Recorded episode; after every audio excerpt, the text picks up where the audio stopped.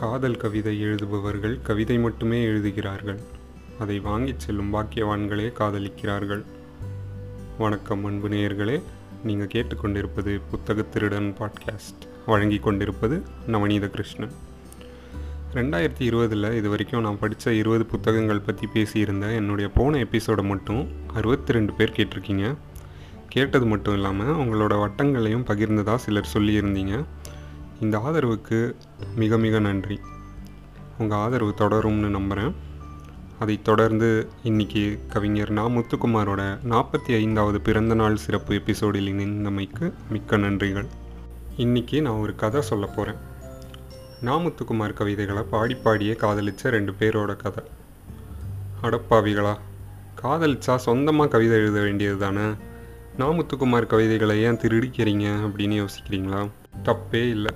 நான் தொடக்கத்தில் சொன்ன கவிதையை எழுதினதே நான் முத்துக்குமார் தான் அவர் குறிப்பிட்ட பாக்யவான் ஒருத்தனோட கதை தான் இது.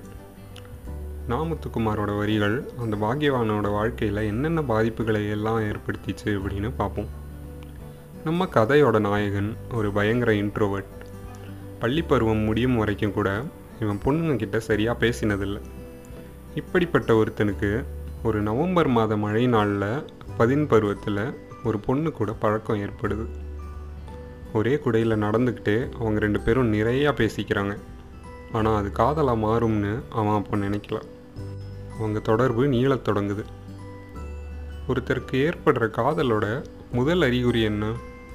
நம்ம நாயகனுக்கு ஏற்பட்ட முதல் காதல் அறிகுறி என்ன தெரியுமா?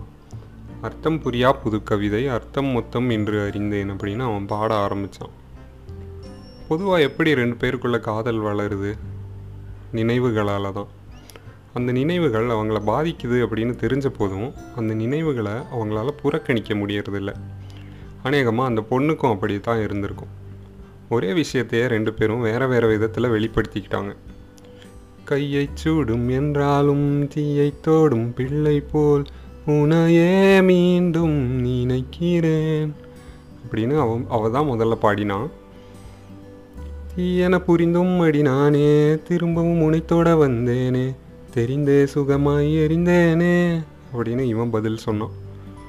சரி முடிவா என்ன தாண்டா சொல்கிற ஓகேவா இல்லையா? அப்படின்னு அவளுக்கு கேட்டே ஆகணும்னு ஒரு நாள் தோணிச்சு. உயிர் தோழன் என்பாயா வழிபோக்கன் என்பாயா நீ என்ன சொல்வாய் அன்பே? அப்படின்னு இவனுக்கு பாடி ஒரு ரெக்கார்டிங் அனுப்புகிறான் அப்போதைக்கு அவன் எதுவும் பதில் சொல்லலை. அந்த தொடர்பு கவிதையாலேயே தொடருது. நிறையா பேசுகிறாங்க அடிக்கடி சந்திக்கிறாங்க. உன்னோடு நானும் போகின்ற பாதை இது நீளாதோ? தொடு வானம் போலவே அப்படின்னு பாடி குறிப்பால் உணர்த்துறான் அவன். காதல் வெளிப்படுத்தப்படுது. ஒரு இன்ட்ரோவர்ட் ஒரு முன்கோபி ஒரு போரிங் பர்சனாலிட்டி என்ன போய் எப்படிடி உனக்கு பிடிச்சிச்சு அப்படின்னு அவகிட்ட கேட்குறான் ஒரு நாள். தூரத்தில் தோன்றிடும் மேகத்தை போலவே நான் உன்னை பார்க்கிறேன் அன்பே. சாரலாயோர் முறை நீ என்னை தீண்டினாய். உனக்கது தெரிந்ததா அன்பே? அப்படின்னு ஒரு நிகழ்வை இவ ஞாபகப்படுத்துகிறா அவங்கிட்ட. காதலோட அவங்க சந்திப்புகள் நிகழ்ந்துக்கிட்டே இருக்கு. உரையாடல் ஒரு அளவுக்கு மேலே தொடரலை. உரையாடல் தீர்ந்தாலும் உன் மௌனங்கள் போதும்னு அவ பாடுறா. காதல் நெஞ்சம் பேசிக்கொள்ள மொழி ஏதும் தேவையில்லை. மனதில் உள்ள ஆசை சொல்ல மௌனம் போல மொழி இல்லை அப்படின்னு இவனும் பாடணும் சில வருடங்கள் கழித்து அவங்களுக்குள்ள ஒரு பெரிய பிரிவு ஏற்படுது. அந்த பிரிவின் போதெல்லாம் அவனுக்கு ஒரே ஒரு சந்தோஷம் மழை மட்டும்தான். ஏன்னா அவங்க சந்திச்சுக்கிட்டது கூட ஒரு நல்ல மழை நாளில் இல்லையா? மழை வரும்போதெல்லாம் அவன் மழை வாசம் வருகின்ற நேரம் எல்லாம் உன் வியர்வை தரும் வாசம் வரும் அல்லவா? அப்படின்னு மனசுக்குள்ள பாடுவான். இந்த பிரிவு தொடர தொடர மெல்ல மெல்ல ரெண்டு பேருக்குள்ளேயும் உள்ள வேறுபாடுகள் தெரிய வருது. ஒருத்தருக்கு ஒருத்தர் பேசிக்க விஷயங்கள் குறைய குறைய ஒன்றா இரண்டா ஒரு கோடி ஞாபகம் உயிர் தின்ன பார்க்குதே நண்பா.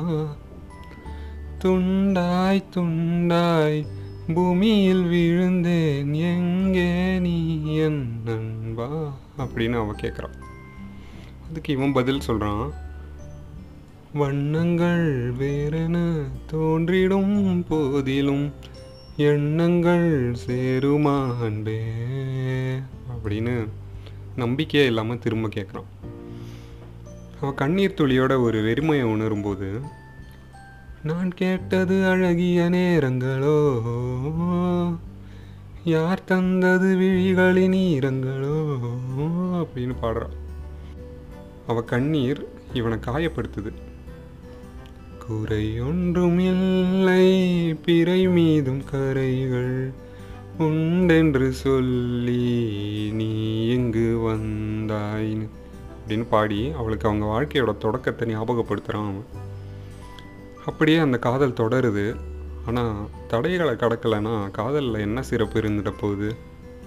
அவன் அவளுக்கு ஆறுதல் சொல்கிறான் வளையாமல் நதிகள் இல்லை வலிக்காமல் வாழ்க்கை இல்லை வருங்காலம் காயம் மாற்றும் மின்சார கம்பிகள் மீது மைனாக்கள் கூடு கட்டும்.